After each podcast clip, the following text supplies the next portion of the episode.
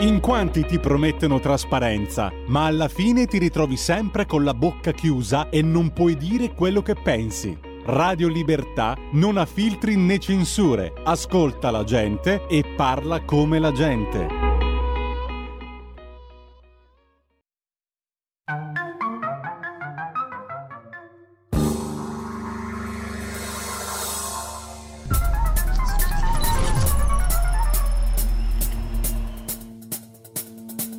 Ora in onda Zoom, il drive time in mezzo ai fatti con Antonino Danna.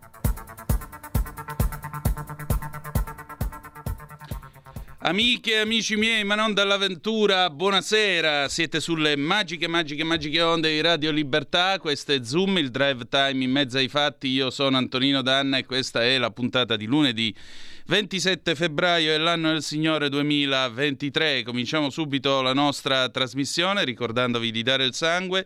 In ospedale serve sempre, salverete vite umane. Chi salva una vita umana salva il mondo intero. Secondo, andate su radiolibertà.net Cliccate su Sostienici e poi abbonati, troverete tutte le modalità per sentire questa radio un po' più vostra, soprattutto eh, potete sostenerci dai semplici 8 euro mensili della Hall of Fame fino ai 40 euro mensili del livello creator che vi permetteranno di essere coautori e co-conduttori di almeno una puntata del vostro show preferito con il vostro conduttore preferito. Ma bando alle ciance, io voglio salutare il nostro condottiero Giulio Cesare Carnelli che veglia su di noi dall'alto della tolda da cui comanda le magiche, magiche, magiche onde di Radio Libertà.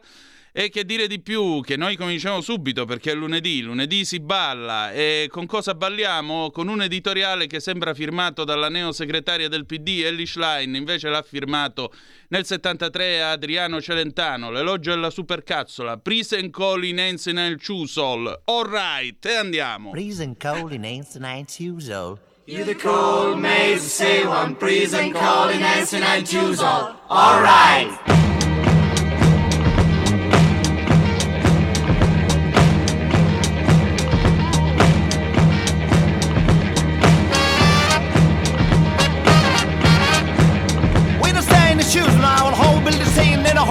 maybe get the cannibals dies. Chance of mine begin to cold, ever since day at Bill Joe.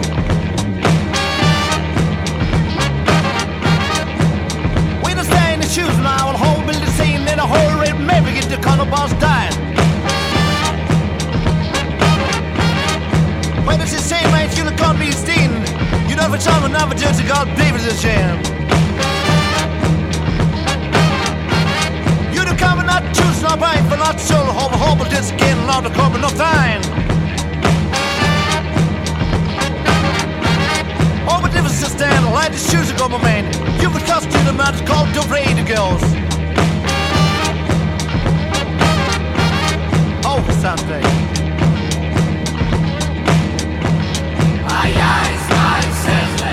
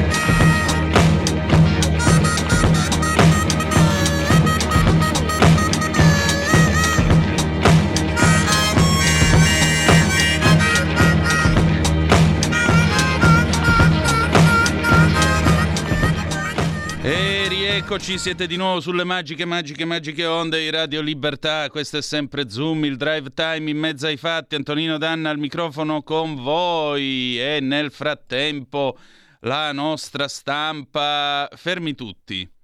Allora, è arrivata una zappa al 346-642-7756. A proposito, se avete voglia, eh, apriamo anche rapidamente il telefono al tre- allo 0292947222 se avete voglia di dire la vostra. Fedele, ciao Fedele. Allora, chiedo scusa Antonino, ma quanti sono i votanti in numeri assoluti del PD? Li hanno emessi gli scontrini o una qualsiasi forma di ricevuta?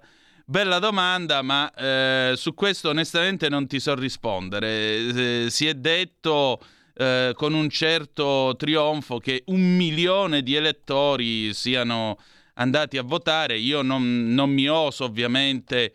Non mi oso ovviamente e non oso accostare tutto questo a 8 milioni di baionette che poi non erano 8 milioni o ai cannoni che misero a Capomongerbino, all'altro lato del Golfo di Palermo, nel 1940. A un certo punto allestirono le piazzole perché era tempo di scendere in guerra, quella sciagurata guerra che ci è costata mezzo milione di morti e immense distruzioni. E quelle piazzole avrebbero dovuto ospitare i cannoni da 381, quelli delle corazzate italiane, le classe Littorio. Cannoni quindi in grado di sparare proiettili da 1500 kg l'uno. Solo che quando le, le piazzole furono complete ci si, ci si rese conto e si scoprì che i cannoni da montare sulle piazzole non c'erano. E allora vennero montati dei cannoni fabbricati in legno, che ovviamente non potevano sparare neanche un colpo. Vecchi ricordi di un tempo passato. Eh, quanti sono? Non lo so, guarda, dicono un milione. Se sono un milione, buon per loro, non è questo il punto. Resta il fatto che effettivamente hanno preso un po' tutti di sorpresa perché i circoli del PD, quindi i militanti, quelli veri, persone che hanno una tessera, frequentano, si sbattono, fanno i gazebo esattamente come i nostri, eh, quelli lì avevano votato per Bonaccini e permettete, ora, eh, tra i due io avrei scelto Bonaccini perché Bonaccini è un signore che ha una certa esperienza nel maneggio e nell'amministrazione della cosa pubblica. È uno che viene da una scuola di partito, viene... Eh, ah sì, certo, viene dal mondo del comunismo, del Partito Comunista Italiano, ma vi ricordo che era quel Partito Comunista che aveva Bologna come fiore all'occhiello, come esempio di buona amministrazione e così via. Lui sarebbe stato sicuramente un avversario credibile e temibile. Credibile e temibile. Mm, questo non è avvenuto. Un milione di elettori vanno alle primarie, votano, poi chissà se sono davvero tutti elettori del PD, non lo so, e decidono tutt'altro. Quindi la base, quella vera, la base del partito, quella che ha la tessera e ripeto, si sbatte, fa i banchetti e tutto il resto, vota per uno. Il popolo delle primarie, che non sappiamo chi sia, vota per lei.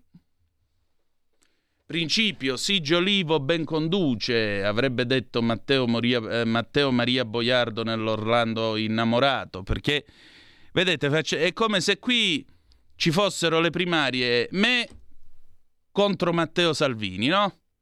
Allora, Salvini viene votato dal popolo, tipo per esempio Massimiliano, che è un nostro ascoltatore, che spesso interviene, telefona, fa i gazebo, si sbatte, va in sezione, eccetera, eccetera. Quindi supponiamo che Massimiliano e quelli come lui, quindi i tesserati del partito, nelle sezioni pigliano e votano tutti Salvini.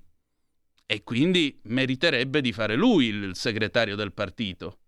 Se non che mi presento io. E si fanno le primarie. E però dopo un milione di voti io che non ero nemmeno iscritto al partito vinco. Chi è che è più segretario tra i due? Cioè, qual è, eh, non è anzi, non è, non è esatta la domanda, mi scuso. Chi all'interno di un partito avrebbe o dovrebbe avere voce in un sistema di elezioni primarie per scegliere o indicare il suo segretario? Chi vive le sezioni? O chi comunque arriva e dice sì, io mi riconosco nel partito? Che vabbè, posso anche prendere atto, però chi me lo dimostra? Ce l'hai scritto nel DNA, tessera ne hai, non ne hai, e allora come fai a dire, eh ma io mi riconosco nel partito, te qua hai due euro, venga a votare. Quindi io qualche domanda me la pongo. Comunque, ad ogni buon conto, buon lavoro a Elish Line. Io credo che bah, eh, abbia un programma che per certi versi punta a radicalizzare ulteriormente il rapporto eh, con gli elettori, a radicalizzare le posizioni del PD. In fondo diventa una sorta di inseguitore del Movimento 5 Stelle. Ma vale quello che ha detto il buon Renato Zero quando ha parlato di Rosa Chemical? Diffidate dalle imitazioni. Io sono l'originale. E, l'originale è il partito di Beppe Grillo e Giuseppe Conte, non è il PD. Quindi se vuoi fare il Movimento 5 Stelle, mi dispiace, ma c'è qualcuno che è arrivato prima di te. Sapete qual è il fatto? È, è che in questo paese, perché giusto ieri sera leggevo il libro che ha scritto Fassino, eh, PD davvero, lui ha scritto questo libro nel 2018, quando ci, fu, ci furono le elezioni che poi portarono al Conte 1, insomma quella sciagurata legislatura eh, dalla quale ancora ci stiamo riprendendo. Ma il discorso è che Fassino dice ci vuole un partito che sia moderno, al passo con le sfide di questo secolo, che sia riformista. Ora, riformista il Partito Comunista Italiano non lo è stato mai, perché il PD nasce da un tentativo di fusione a freddo tra la sinistra DC, la cosiddetta base, quella che si riconosceva endemita, tanto per capirci, e parte del PC, diciamo la parte più centrista del PC, l'area di Napolitano, i cosiddetti miglioristi che volevano essere riformisti, però sempre comunisti restavano, anche perché il vero partito riformista in questo paese noi ce l'avevamo ed era il Partito Socialista Italiano. Partito Socialista Italiano che aveva la sua storia, aveva un suo volto, aveva dei leader carismatici e riconosciuti e che è stato distrutto da mani pulite. La verità è che radicalizzandosi il PD, quindi portandosi sulle orme del Movimento 5 Stelle, intanto io credo che andrà a ridurre la quota di consensi. Perché stamattina l'avete sentito cosa leggeva Giulio Cainarca, avete sentito nella sua rassegna stampa quell'interessante articolo che diceva ma la persona comune per, qua- per quale motivo dovrebbe votare per il PD? E allora io penso che il PD andrà a ridurre i suoi consensi, che saranno in parte fagocitati dal Movimento 5 Stelle. Credo abbia ragione Molinari che oggi ha fatto un'analisi, io credo, abbastanza corretta, dicendo non, non eroderà consensi al centrodestra e secondo me lascerà scoperta quell'area nella quale oggi ci vorrebbe un partito socialista italiano Solo che noi non abbiamo Craxi, non abbiamo un Craxi, non abbiamo eh, un partito come quello. Perché allora quello sì potrebbe essere un credibile partito alternativo. Fassino che scrive nel suo libro che, questo, che il PD dovrebbe essere un partito socialdemocratico. Ma quando mai il Partito Comunista Italiano fu un partito socialdemocratico? Quando mai? Quando mai se eh, nel Partito Socialista, quando Saragat fece la scissione di Palazzo Barberini nel 1947 e fondò il Partito Socialdemocratico, lo chiamavano social fascista e social traditore. Ma di che stiamo parlando, ragazzi? Quindi non lo so, eh, in coscienza non credo che, cioè non, non, vedo, non vedo, un PD vincente, ecco. Però oh, in politica tutto può succedere, perché la politica è l'arte del possibile. Quindi ragazzi, eh, come veni si conta, dicono in Scozia e anche a Vibo Valencia. Come quello che succederà vi racconteremo. Come veni si conta. Allora, Raul da Cesano Maderno al 346 642 7756 Ciao Antonino, la Schlein ha detto tante di quelle banalità e ovvietà che mi chiedo dove sia la novità. L'unica cosa che mi lascia incuriosita è che non sembra la solita democristiana travestita di rosso. No, democristiana lei non credo. Mi auguro che davvero abbia a cuore le sorti dei più bisognosi e non delle banche o delle ZTL. Raul da Cesano Maderno. Sai, eh, nel 94 quando venne fuori Berlusconi eravamo ragazzini, insomma, ci appassionavamo alla politica, eccetera, eccetera, c'era sempre qualcuno che diceva: Ma secondo te i tuoi interessi li deve, li deve rappresentare un miliardario? Beh, lei mi dicono che sia di famiglia alquanto agiata. Stamattina devo dirvi la verità. Ho ascoltato il suo discorso per radio. E non c'è niente di più veritiero della radio, perché il microfono, il microfono alla radio è l'ordalia, è il giudizio di Dio, cioè o sei te stesso o se no è finita. E lei mi è sembrata un po', arzi- un, po', un po' acchittata, ecco. Soprattutto come fai a dire siamo il partito, un partito per il popolo e poi dici per le fasce inferiori della popolazione. Cioè tu non stai compilando un, un rapporto eh, di, di, di un istituto di sondaggi d'opinione cioè le fasce più basse della popolazione. Che cacchio è un rilevamento Istat? Cioè tu dovresti parlare e dire i poveri, gli ultimi, gli abbandonati, i diseredati, le partite IVA, i piccoli imprenditori, eccetera, eccetera. Poi aiuteremo, imporre, cioè, aiuteremo le piccole e medie imprese nella transizione ecologica. Ma chi te l'ha detto che vogliamo fare la transizione ecologica? Poi vorrei capire, uno che fa il ciabattino, no? Che è una piccola e media impresa, che è un artigiano, dove sarebbe la, la transizione ecologica per uno che fa questo mestiere? Tra parentesi, nobile mestiere. Come un nobile mestiere il sarto, come sono nobili tutti i mestieri onesti, attenzione.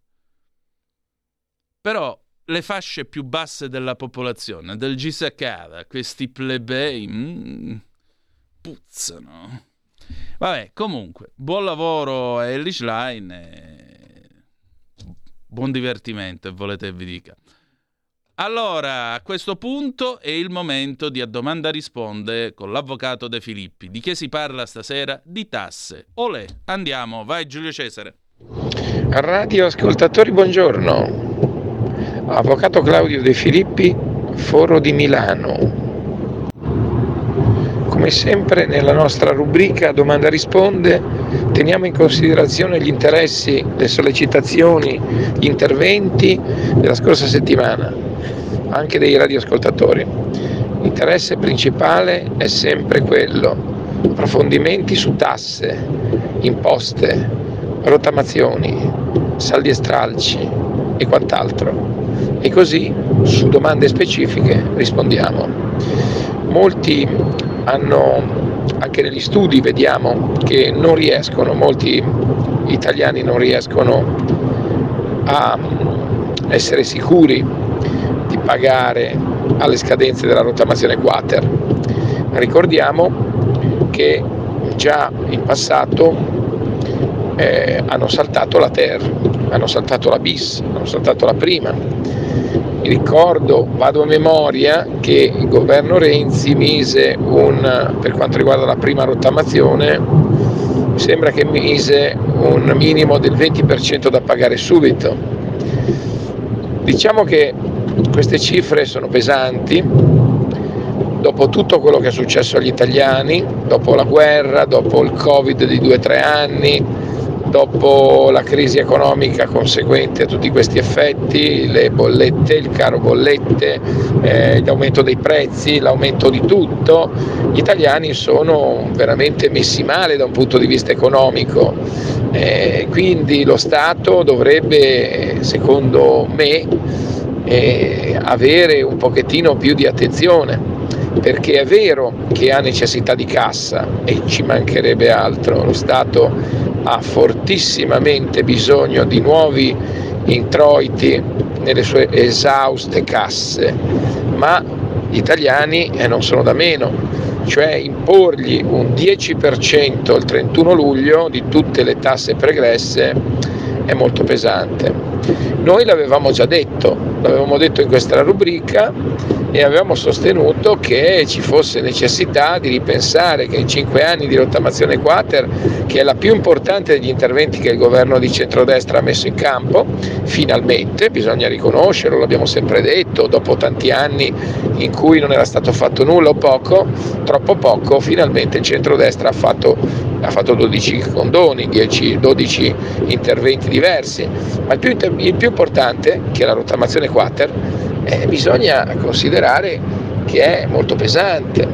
Allora sarebbe opportuno che il governo ripensasse, e noi lo diciamo qui da una radio politica, eh, però tutti possono ascoltare, possono valutare che nel momento in cui anche negli studi, negli studi professionali noi assistiamo al fatto che molti cittadini, molti contribuenti non riescono a pagare a luglio il 10% di quello che è le tasse pregresse di rottamazione scontate del 50% più o meno con la rottamazione quater.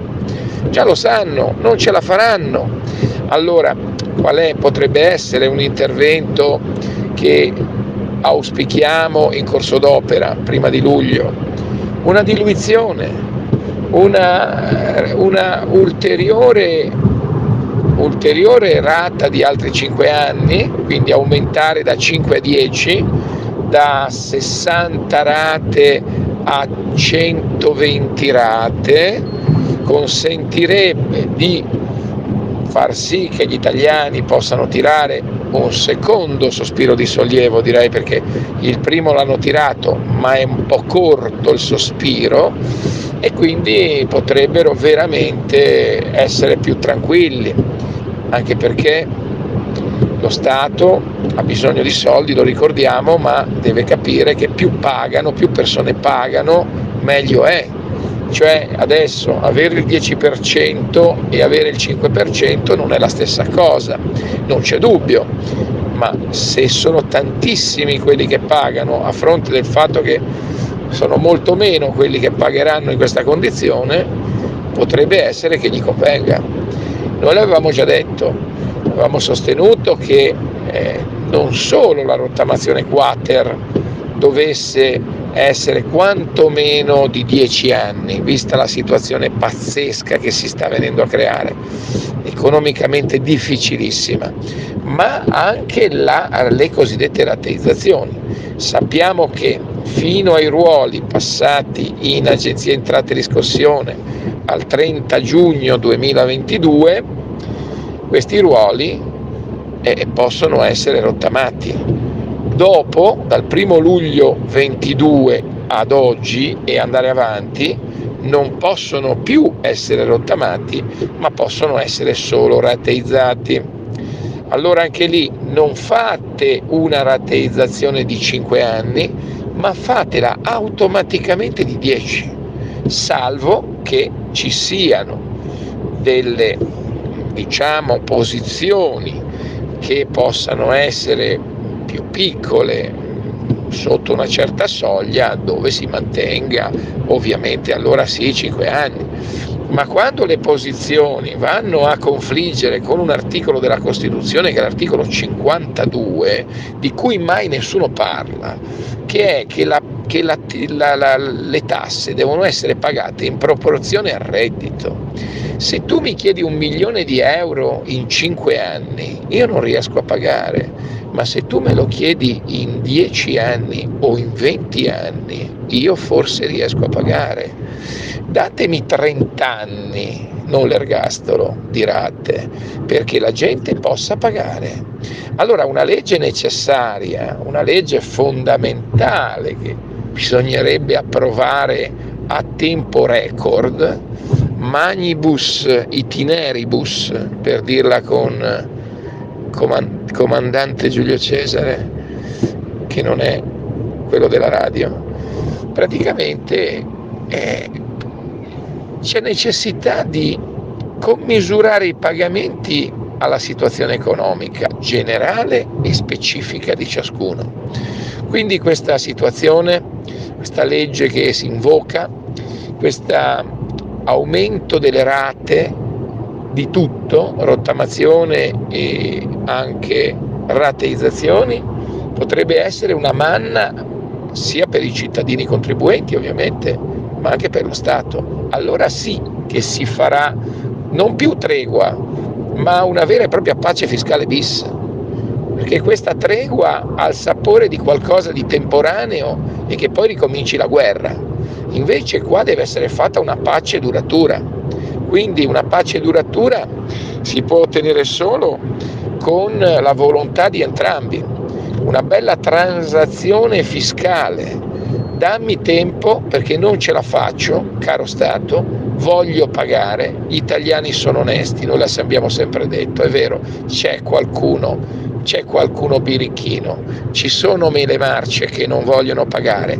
E come? Ma non sono la maggioranza, stramaggioranza degli italiani che vogliono pagare le tasse, le tasse che devono dare a Cesare, tanto per rievocarlo nuovamente, dai a Cesare quel che è di Cesare, ma Cesare de- deve avere occhio, perché se Cesare si trasforma in, lo dico metaforicamente, Giovanni senza terra e sceriffo di Sherwood, e beh, allora arriva Robin Hood. C'è necessità di contemperare le esigenze di cassa dello Stato che comprendiamo molto bene alle esigenze degli italiani, cioè gli italiani vogliono pagare ma non ce la fanno. Un intervento in questo momento sarebbe auspicabilissimo e quindi noi lanciamo il sasso nello stagno.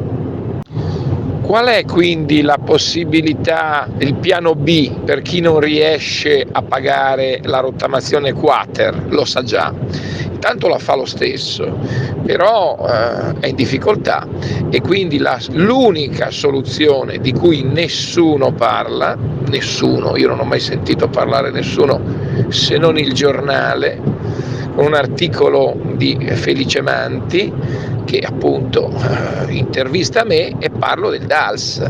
Il DALS è un modello sconosciuto, un modulo che ha, che ha che ha predisposto l'Agenzia delle Entrate e Riscossione. È un contratto tra Stato e il cittadino di cui non parla nessuno. Questo mi, mi risulta un po' strano, sinceramente, perché è un modello importante. Chi non riesce a pagare la rottamazione quater può rivolgersi al sovraindebitamento. Sovraindebitamento è una procedura che viene fatta per coloro che non sono in grado di pagare più le tasse o altri debiti, o tutti e due, altri debiti bancari, fiscali, eh, finanziari e quant'altro, debiti di fornitori, mettiamo tutto nel sovraindebitamento. Allora questa è la soluzione. Non mi sembra una buona soluzione per lo Stato, perché sempre più cittadini assistiamo al fatto che vogliano ovviamente rivolgersi al sovraindebitamento. Ma allora attenzione, se abbiamo detto che lo Stato vuole, con la rottamazione di quater, più o meno il 50% degli, delle tasse pregresse in 5 anni e quindi devi pagare la prima rata al 10%, abbiamo detto e così via, e qua si va a finire che con eh, il 5, fino al 5% di quello che è il debito fiscale, tu paghi tutto se sei sovraindebitato. Alla fine non mi sembra un buon affare né per lo Stato e neanche per i cittadini che devono fare una procedura che potrebbe essere del tutto inutile. Nel momento in cui si approvasse una legge che lo Stato invece che il solo 5% in 5 anni vuole il 50% ma in 10 anni. Stai ascoltando Radio Libertà, la tua voce libera, senza filtri né censure, la tua radio.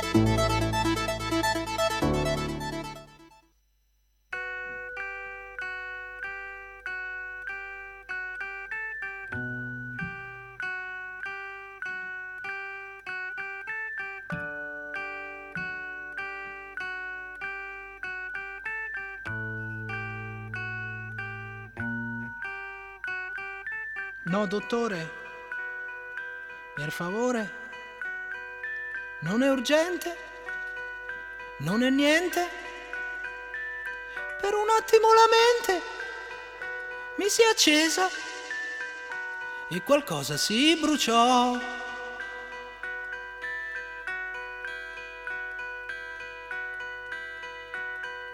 Il mio nome, il cognome, l'indirizzo, dica il prezzo. Stia tranquillo, non son pazzo. Questa cosa è ormai chiusa e ripetersi non può. Oh no. Mhm.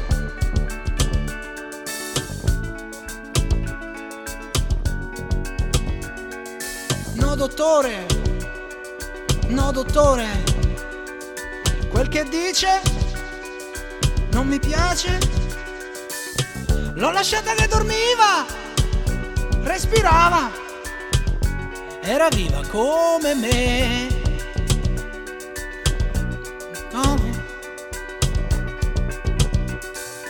Posso chiamare un taxi? È tardi e devo tornare a casa mia. È già sera. E quando è sera, lei mi vuole accanto a sé. È un'abitudine la nostra, quasi una malattia. Stare insieme, sempre insieme, sa com'è. Pa pa pa pa pa pa pa pa pa pa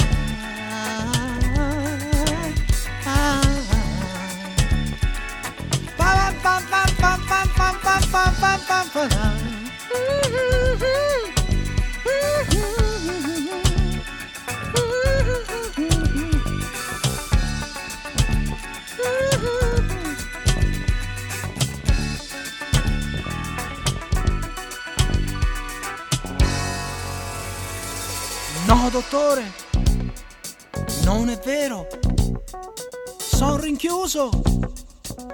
rinchiuso. Ma è un abuso. Lei è un pazzo. Lei è un pazzo, un pazzo è.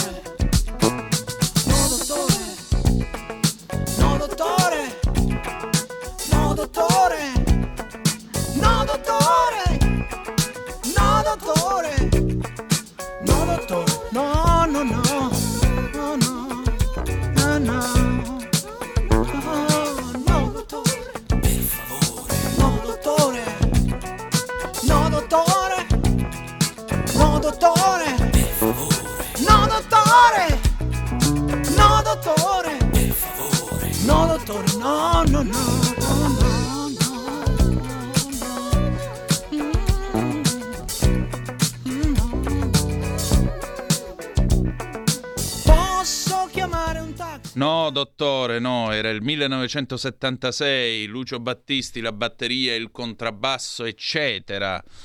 Eh, quell'album stupendo al cui interno c'era ancora tu che dominò le classifiche per un bel pezzo. Il 5 di marzo Lucio Battisti avrebbe compiuto 80 anni e questo artista geniale, dal carattere forse spigoloso, ci manca, ci manca e come. E allora siete sempre sulle magiche, magiche, magiche onde di Radio Libertà. Questo è sempre Zoom, il drive time in mezzo ai fatti. Antonino Danna al microfono con voi. Noi adesso, mh, perché no, dottore? Perché vedete, in questi giorni si è tornati a parlare della pandemia, si è tornati a parlare del futuro della, ehm, della sanità in questo paese. E allora io ho colto l'occasione per poter parlare con il professor Luigi Cavanna. Luigi Cavanna, che già altre volte era stato nostro gradito ospite qui a Zoom, Luigi Cavanna è diventato famoso perché nell'aprile del 2020 ricevette una copertina su Time, eh, noto settimanale americano, e in questa copertina appunto si raccontava il suo sforzo per curare a domicilio e guarire, ne curò e ne guarì 300, gli ammalati di Covid con l'idrossiclorochina. idrossiclorochina che poi fu vietata eh, dal Ministero della Salute allora retto da Roberto Speranza e che poi grazie a una sentenza del TAR questa idrossiclorochina venne riabilitata. Bene, il professor Cavanna, che è oncologo piacentino, è andato in pensione il 25 di gennaio scorso. Ma abbiamo fatto il punto della situazione e vi invito ad ascoltare questo nostro colloquio colloquio che credo faccia il punto di tutto quello che abbiamo attraversato in questi tre incredibili anni. Commentatelo pure al 346 642 7756. Vai Giulio Cesare.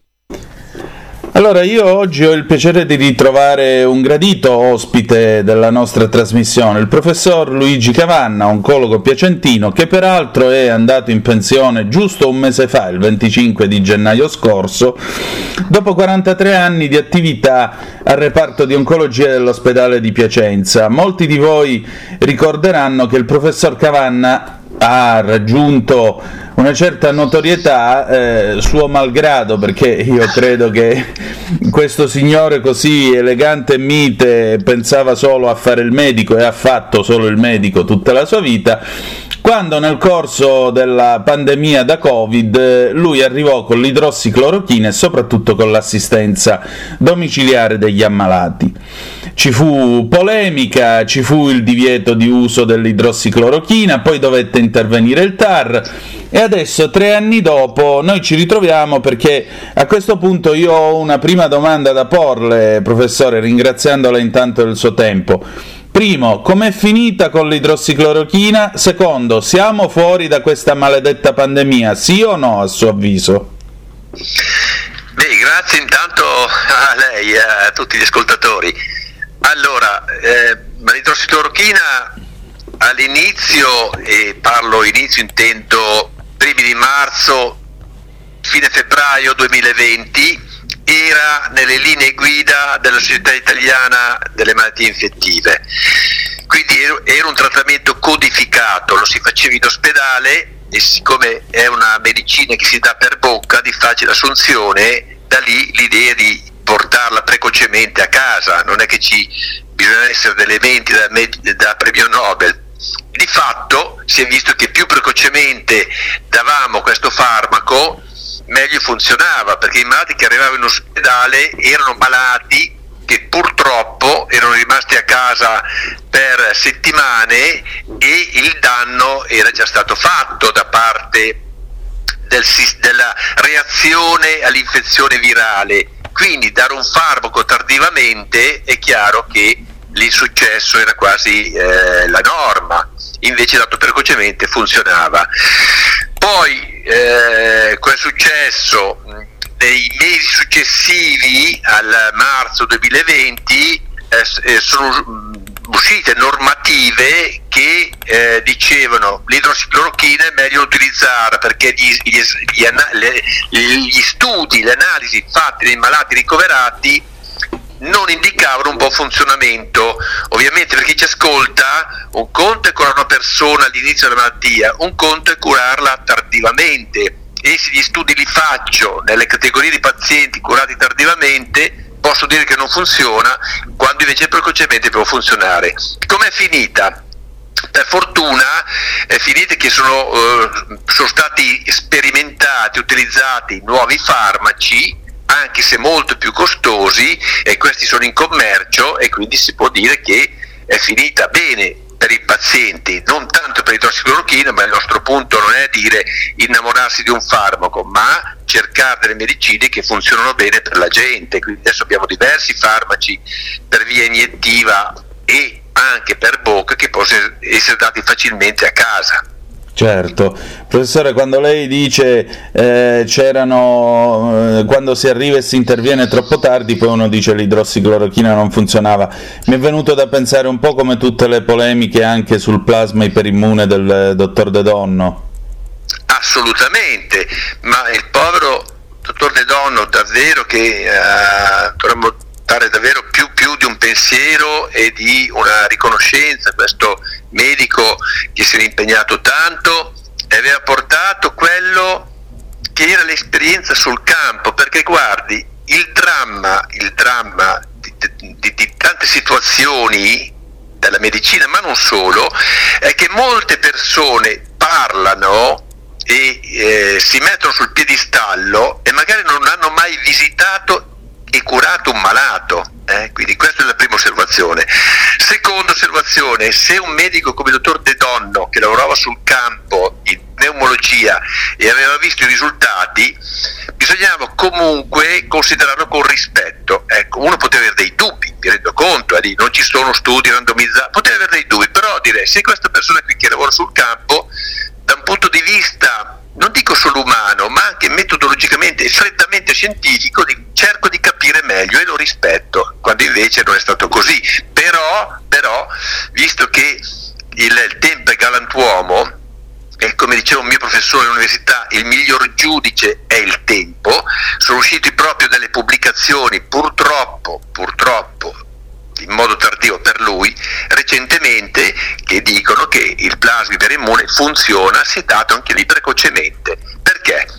Perché la malattia Covid è bifasica, c'è una prima fase virale, che, c'è il virus che dà il danno, poi dopo 5-6 giorni si innesca un meccanismo immunitario, infiammatorio, in cui il virus può anche non esserci più, però il danno va avanti. Quindi se noi dobbiamo dare un trattamento precoce contro il virus dobbiamo farlo presto, nei primi 4, 5, 6 giorni, se lo diamo dopo 20 giorni non serve a nulla. L'esempio che si faceva, se io mi pungo con un chiodo arrugginito in cui c'è il tetano e l'acqua ossigenata anziché metterla subito sulla ferita la metto dopo 20 giorni, beh, è chiaro che l'acqua ossigenata non funziona, ma non posso dire che l'acqua ossigenata non funziona, posso dire che la metto troppo tardi. Certamente. Professore, senta, ma allora la pandemia è finita, la vaccinazione ha funzionato, me lo dice lei una volta per tutte? Ma guardi, la pandemia, per fortuna di tutti noi, eh, beh, eh, è molto molto diversa da prima e potremmo dire che è in una fase finale. Ci sono persone che si infettano ancora, ci sono persone che fanno il tampone e sono positive, però moltissime sono asintomatiche o paucisintomatiche, non, non è paragonabile la situazione attuale alla situazione di eh, tre anni fa e quindi siamo in una fase per fortuna di risoluzione.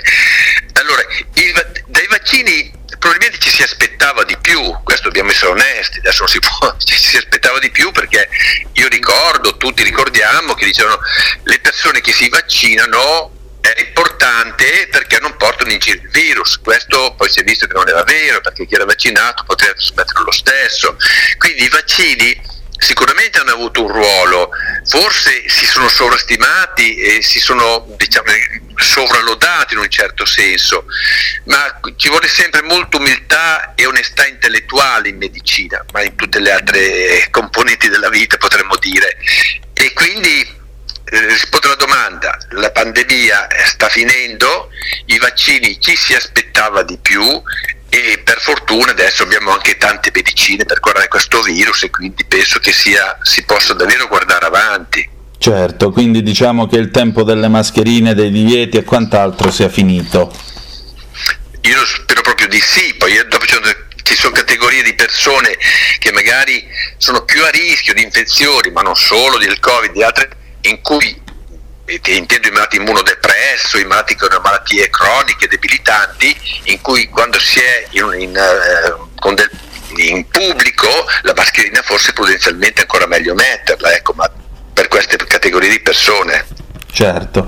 Professore, senta, ma lei dopo tutto questo, dopo 43 anni di servizio, a che conclusione è giunto sullo stato di salute invece della sanità italiana? Che cosa va cambiato?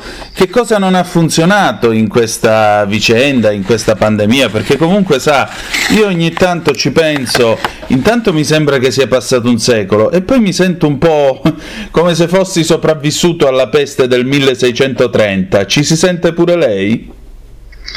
Ma in un certo senso guardi che è vero, eh, perché se eh, all'inizio del mese di marzo è stato terribile perché le persone, tantissime persone morivano, tantissime persone anche giovani e forti giovani forti intendo persone di 50 anni, 55, persone sane, eh, non, non, con patologie, che magari stavano a casa eh, così, anche un po' per la paura dell'ospedale, per la paura e, e prendevano soltanto il paracetamolo, la famosa tachipirina e alla fine arrivava in ospedale in, in condizioni quasi terminali poi, e allora si aveva veramente paura di, che un giorno o l'altro potesse succedere a, a, a noi sanitari. Poi beh, tanti medici e infermieri sono malati e purtroppo sono morti. Quindi è sempre passato davvero un secolo. Che cosa non ha funzionato? non ha funzionato che e che cosa non sta funzionando purtroppo? Si è capiti che le cure sul territorio avevano un ruolo molto molto importante a fronte di, un, di una pandemia in cui molte persone si ammalano e chiaramente molte persone quando si ammalano molte persone non possono tutte essere curate in ospedale. Il primo punto che si è capito è questo. Secondo è che si è parlato allora di investire molto sulla sanità del territorio, ma se ne è soltanto parlato di fatto a, a, tutt'oggi non vediamo grandi interventi di sanità del territorio, anzi sembra che i problemi siano accentuati in un certo senso, mancano medici, mancano infermieri, io sono, sono uno, una persona che per abito mentale non sono mai portato a fare eccessive critiche al sistema in cui mi trovo a lavorare, però dobbiamo tenerlo presente, se io guardo avanti vorrei un domani che non sto bene, che mi ammalo, avere poter trovare un medico se lo cerco o poter trovare un infermiere se lo cerco. Il rischio è che eh, davvero abbiamo un futuro, un futuro in cui dobbiamo fare ogni sforzo per garantire le cure e l'assistenza alle persone che si ammaleranno. Certo, senta ma in Calabria hanno dovuto prendere i medici cubani che io mi chiedo veramente come faranno questi a rapportarsi magari con qualche anziano che parla solo dialetto, ma eh, in Calabria hanno preso i medici cubani perché, eh, spiegazione ufficiale del governatore Occhiuto, nessuno quando vince il concorso sceglie di andare a lavorare in Calabria. In Lombardia abbiamo avuto tutte le polemiche sul funzionamento della sanità in Emilia non oso immaginare, ora si parla di costruire delle case della salute, è cambiato anche il ruolo del medico curante, ma lei ha un ragazzo di 18-20 anni, lo direbbe ancora vatta a iscrivere a medicina come ho fatto io?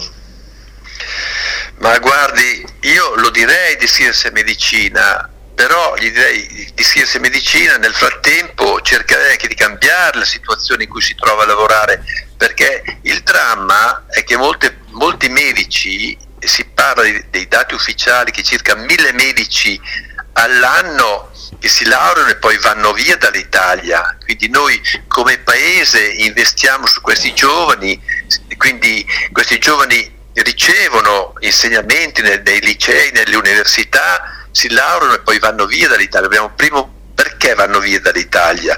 E poi dobbiamo guardare avanti che nei prossimi 3-4 anni tantissimi medici andranno in pensione perché vi è un elevatissimo numero di specialisti fra i 64 e i 73 anni che fra poco quindi andranno in pensione.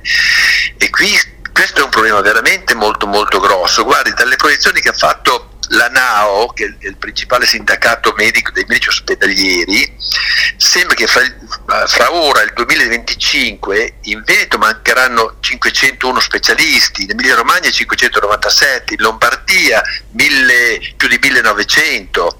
Toscana 1700 e, e, quindi io non voglio dare dei dati drammatici, sono, sono dati ufficiali fatti da fonte attendibile, quindi questo a chi i, i decisori, quindi gli assessori regionali, il Ministero della, della Salute, devono sicuramente metterci la testa e non solo la testa su queste cose, metterci veramente ogni sforzo per, per far garantire eh, quello che, così, che, che l'assistenza e l'equità di accesso alle cure da parte dei cittadini.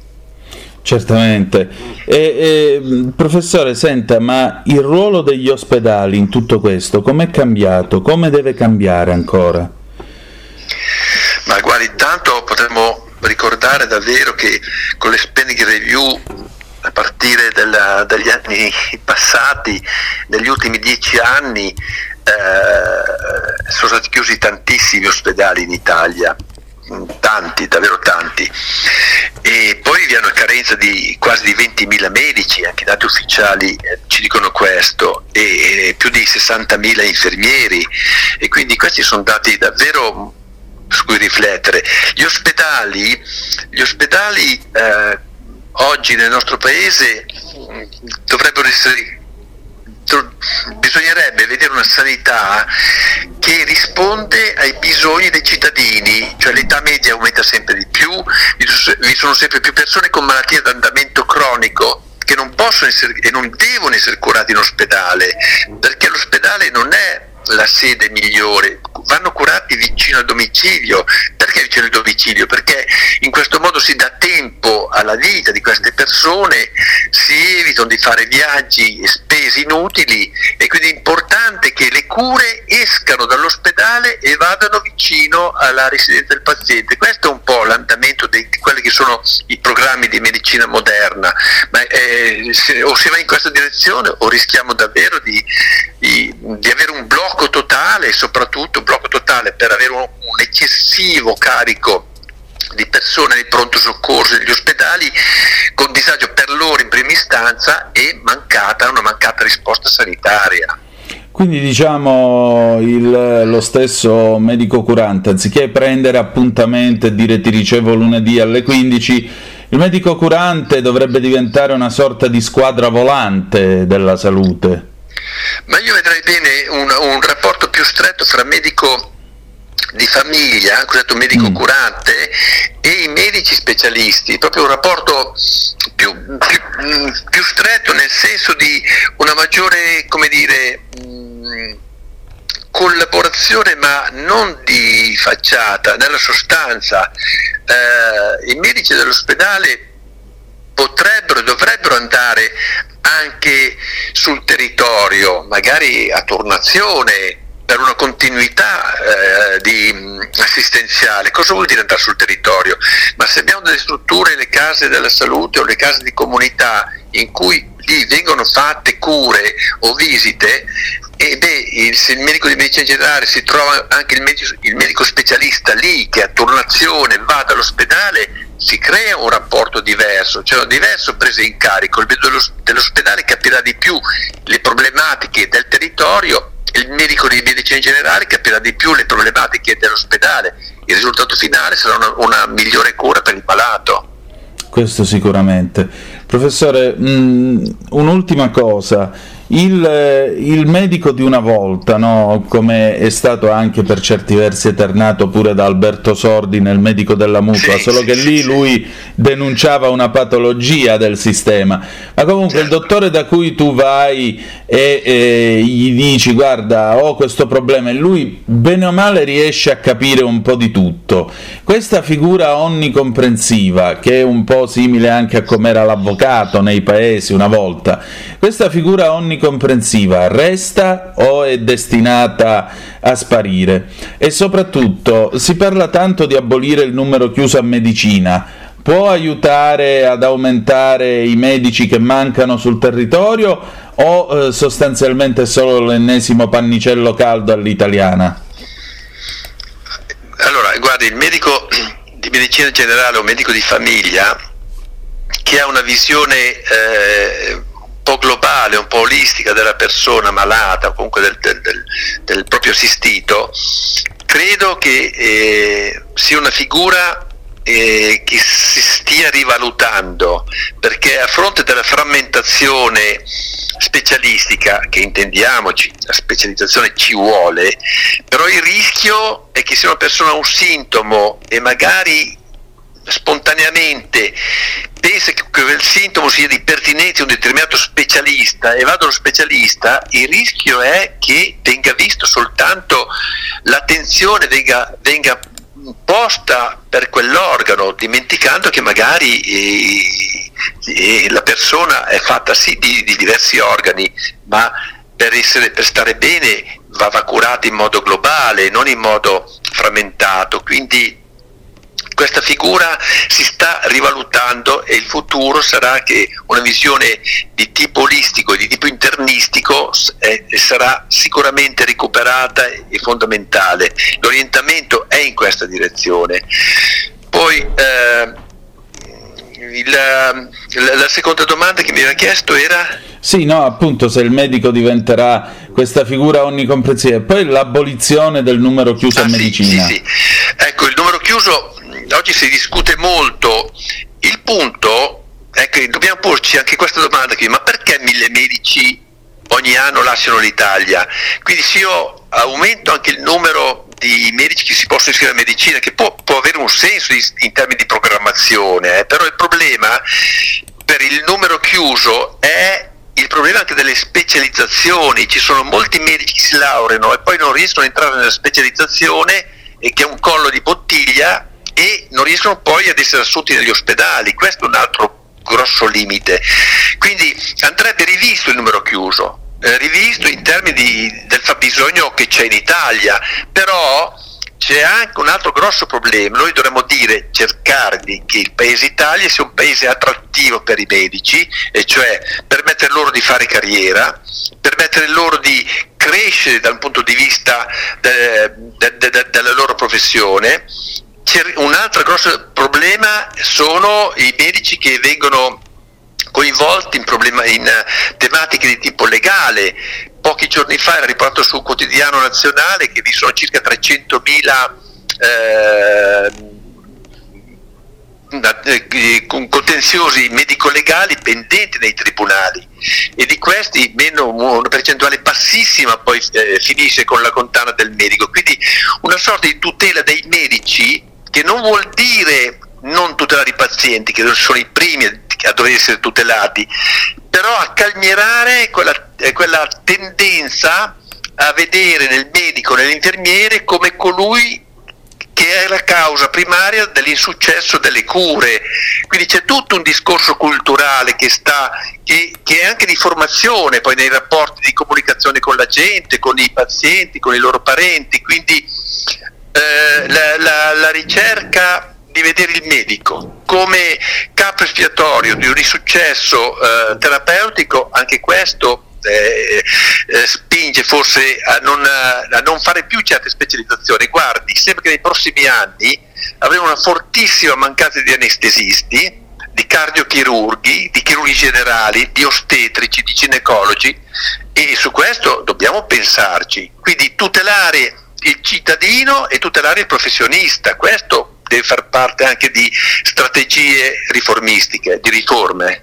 Sicuramente, anche perché magari c'è qualche avvocato che, di troppo che vende cause in questo campo con la medicina di difesa. Professore, senta, io smetto di tormentarla ringraziandola intanto del suo tempo e della sua disponibilità. Due ultime cose, lei è un oncologo, avete riassorbito il lavoro che è stato interrotto dal Covid, intendo tutti gli esami di routine e così via. E poi per finire, ma mi scusi, ma i medici in pensione, un professore in pensione, cosa fa di bello nella vita adesso? Allora, la risposta alla prima domanda, che è ancora più, import- è più importante, si sta riassorbendo, però il, eh, subiamo ancora le conseguenze dei ritardi che ci sono stati durante il Covid. Durante il Covid molti ospedali erano chiusi per i pazienti eh, fra, pare- fra virgolette comuni, cioè per le patologie non Covid, però una, una malattia a tempo dipendente con il tumore mica si si ferma perché c'è il Covid, quindi troviamo purtroppo molti malati con malattie avanzate, che in gergo medico vuol dire con la presenza di metastasi, quindi più difficilmente da guarire, gli screening sono stati interrotti, quindi pian piano stia- si sta rimediando riassorbendo, però le conseguenze le vedremo ancora per i prossimi anni, eh, non solo quest'anno ma anche nei prossimi anni purtroppo, che vedremo malati oncologici con, con tumori che potevano essere guaribili e non lo saranno, quindi no- io non voglio creare davvero mh, timore o disagio in chi ci ascolta, però ogni sforzo deve essere fatto per recuperare il più ra- rapidamente possibile. Per quanto riguarda la pensione, ma io credo, vedo che tanti miei colleghi, poi a me piace- mi è sempre piaciuto molto anche la ricerca e anche il discorso di umanizzazione delle cure, questa è una tematica che, che anche come collegio dei primari di oncologia portiamo avanti, quindi in- in- per rispondere alla domanda la- lavoro come prima, quindi, nel senso che ho un'attività privata perché sono stato coinvolto come consulente in una casa di cura privata e lo faccio volentieri, ma soprattutto cerco di lavorare proprio anche in termini di ricerca con l'azienda sanitaria dove lavoravo prima e a livello nazionale col Collegio dei Primari di Oncologia di, su una tematica che è quella dell'umanizzazione negli ospedali e nelle cure che eh, oggi si parla molto di tecnologia avanzata, di ultime ricerche che sono fondamentali, ma non sono sufficienti. I medici devono sapere tutto sul cromosoma, sul gene, ma devono sapere che quel gene, quel cromosoma è in una persona che ha la propria vita, il proprio vissuto, proprie, il proprio lavoro, i propri sentimenti e quindi dobbiamo fare di tutto, di tutto per far sì che chi cura la gente deve sapere che cura le persone. E così deve essere, grazie. Grazie a lei, grazie a chi ci ascolta. La tua radio è ascoltabile anche con la televisione in digitale. Sul telecomando della televisione digitale o del tuo ricevitore digitale puoi scegliere se vedere la TV o ascoltare la radio. Risintonizza i canali radio e troverai anche Radio Libertà, canale 252.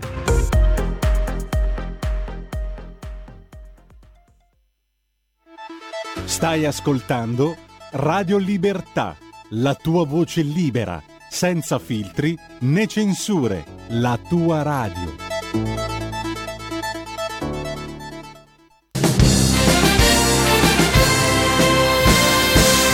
Andando a fare due passi in un percorso di fede, mi chiedevo, posso smaltire i peccati con il jogging, ma sono troppi peccati mortali che ho collezionato. Per esempio, ho fatto adulterio, mentito, rubato, continuamente pisello toccato. Dall'età di sei anni ero già condannato. Pu, purtroppo vado all'inferno, nel fuoco eterno. Co, co, co, co, gli onanisti, i comunisti e Gengis Khan. Chi l'avrebbe detto che sarei finito dannato? Ma come ti muovi, ti imbatti in un peccato?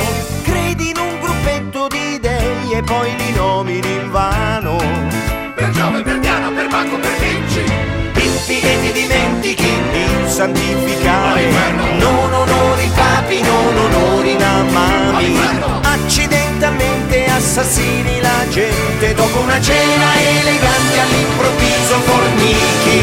Tu, tu, tu, tu, insieme all'inferno.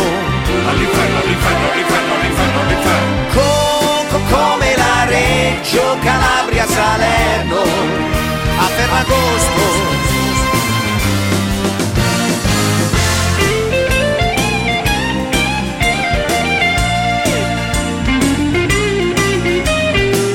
Crema protezione totale contro il fuoco infernale.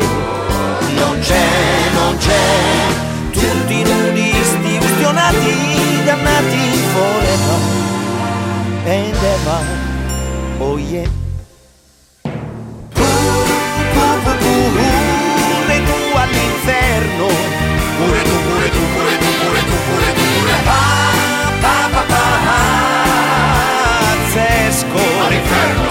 successo, pazzesco, vi, vi, vi, vi, vivere una vita d'inferno, vivere, morire, per poi finire. All'inferno, all'inferno, all'inferno,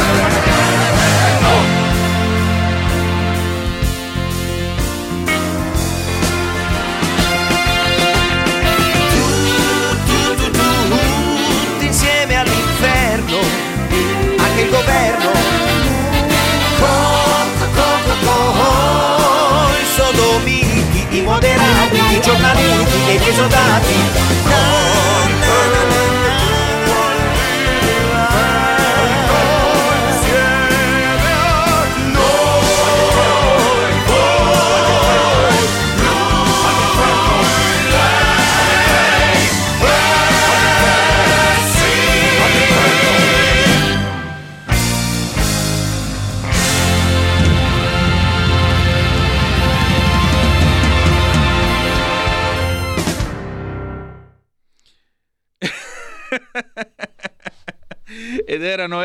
Elio e gli storie, le storie tese condannati forever, anno di grazia 2013 presentata tra l'altro al Festival di Sanremo, grandissimo pezzo nel quale nel finale si accenna anche ironicamente, ma non troppo, alle dimissioni di Papa Ratzinger quando dice papa, papa, papa, papa pazzesco, come è successo. Eh, è successo, miei cari, è successo. Pensare che per noi era solo un paragrafo piccolo così, anzi mezza pagina del libro di Diritto canonico, siete sempre sulle magiche, magiche, magiche onde di Radio Libertà. Questo è sempre Zoom, il drive time in mezzo ai fatti. Antonino Danna al microfono con voi. Avete ascoltato le parole del dottor, anzi del professor Luigi Cavanna. Un uomo che io non esito a definire un eroe, si può dire sì, quest'uomo è stato un eroe. Come lo è stato, come lo è Giuseppe De Donno, né più né meno, perché entrambi, quando non si sapeva davvero dove andare a sbattere la testa per cercare di dare un minimo di cura e salvare vite umane, beh, questi due si sono rimboccati le maniche insieme alle loro equip e hanno portato a casa dei risultati. Che, che ne pensi chi, eh, soprattutto nel caso del dottor De Donno, chi lo ha pubblicamente deriso, chi lo ha pubblicamente eh, reso un fenomeno da baraccone, chi lo ha pubblicamente additato come una figura ridicola. Era e sarà uno scienziato e tale resta. Perché, come avete sentito dal professor Cavanna, che mi viene difficile definire ciarlatano, anzi non mi viene affatto possibile definirlo tale, il professor Cavanna ha detto giustamente che il plasma iperimmune funziona come funzionava l'idrossiclorochina. Poi è ovvio, sono venuti fuori altri farmaci ancora più potenti, ancora più capaci, ma lì per lì la possibilità di cura, perché torno a ripetere, il vaccino è prevenzione, ma queste erano cure, c'era. E chissà quanti morti in meno avremmo avuto, chissà quanti morti in meno avremmo avuto. Piero al 346 642 7756, praticamente le medicine c'erano. Eh sì, c'erano Piero. Ma non le hanno volute usare perché c'era da vaccinare tutti. Difatti le commissioni che devono appurare la verità tardano a partire, ci sarà un perché. No, non è proprio così. Eh, torno a ripetere, la vaccinazione è prevenzione, la cura è un'altra cosa. Però eh, è vero, è vero, questo è vero, che il eh, ministero guidato da uno che non era un medico, sia pure eh, coadiuvato da un comitato tecnico-scientifico, ha eh, puntato tutto per tutto sulla vaccinazione quando invece c'erano queste cure e funzionavano. Perché Luigi Neri, che voi avete ascoltato in questa trasmissione insieme a sua moglie Barbara Carniti, stava andando all'altro mondo. L'ha acchiappato De Donno per i capelli, capelli e gli sono pure rispuntati. Oh, vabbè, non mi voglio incazzare sulla questione dei capelli, permettete la battuta. Però il discorso è questo. Luigi Neri fu salvato dal plasma iperimmune, punto. Che De Donno peraltro non avrebbe voluto fargli, io l'ho raccontato nel mio libro eh, sul eh, dottor De Donno. È proprio così, il, e, e, lo stesso Luigi lo ha raccontato in diretta qui nella nostra trasmissione. De Donno non gliel'avrebbe voluto fare il eh, plasma iperimmune perché è fuori ormai dal protocollo. Ottenne però il permesso dalla commissione bioetica a scopo compassionevole e si salvò. E De Donno qui in trasmissione a me, a Giulio Cainarca, disse, pace all'anima sua, caro dottore, disse proprio questo, io da questo momento non ho intenzione di dire più no ad alcuno. Sapete, il fatto è che noi ci siamo trovati davanti a una, a una pandemia, peraltro, con un ministro della salute che non era un medico. E questo ha fatto, secondo me, la differenza. L'ha fatta e come. Noi oggi abbiamo un medico che fa il ministro della salute, come dovrebbe essere, o Felè fa il Tomestè, si dice da queste parti, ed è proprio così.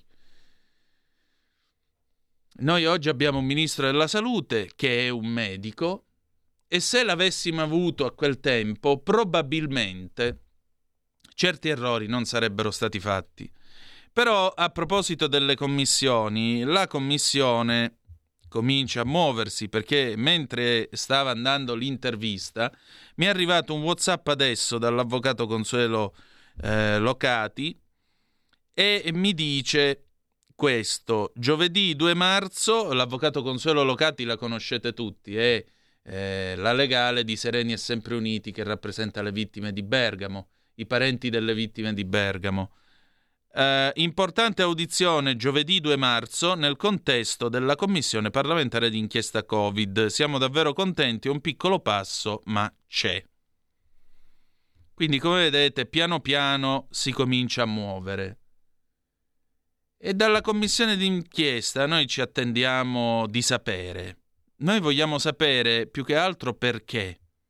Perché sono state prese determinate decisioni, perché sono stati fatti determinati errori, perché anziché ascoltare eh, Cavanna che era sul campo e ne aveva salvati 300 e De Donno che era sul campo e ne aveva già salvati più di 50, perché questa gente è stata invece messa ai margini e addirittura abbiamo avuto gente che con sussiego lo, li prendeva anche per il culo, a De Donno soprattutto. Cavanna non lo hanno preso per fortuna in giro, ma De Donno sì. Allora, noi vogliamo sapere perché. E non perché dobbiamo mandare in galera qualcuno, ma perché, molto semplicemente, siccome potrebbe succedere di nuovo una cosa del genere, noi dobbiamo essere pronti nel migliore dei modi possibili. Questo è l'obiettivo, non altro. Non altro. Dobbiamo imparare da questa faccenda, dobbiamo imparare da questa vicenda.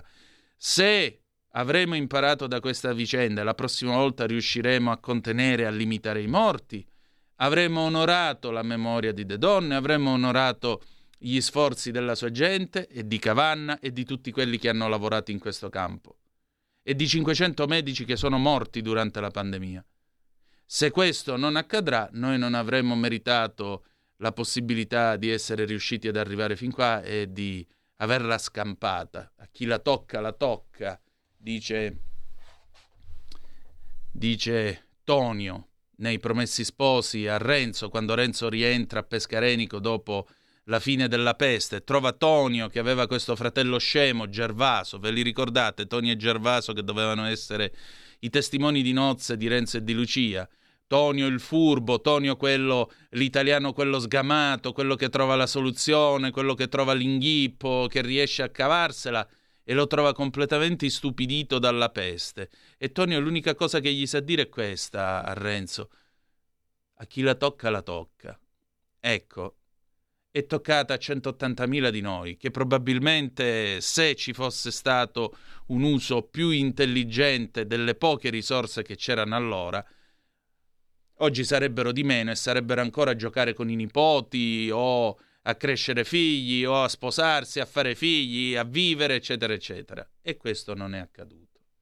Molti di questi sono finiti sui camion a Bergamo, molti di questi sono stati cremati, sono morti da soli e ai parenti in alcuni casi è arrivata anche una fattura da 770 euro per le spese di cremazione.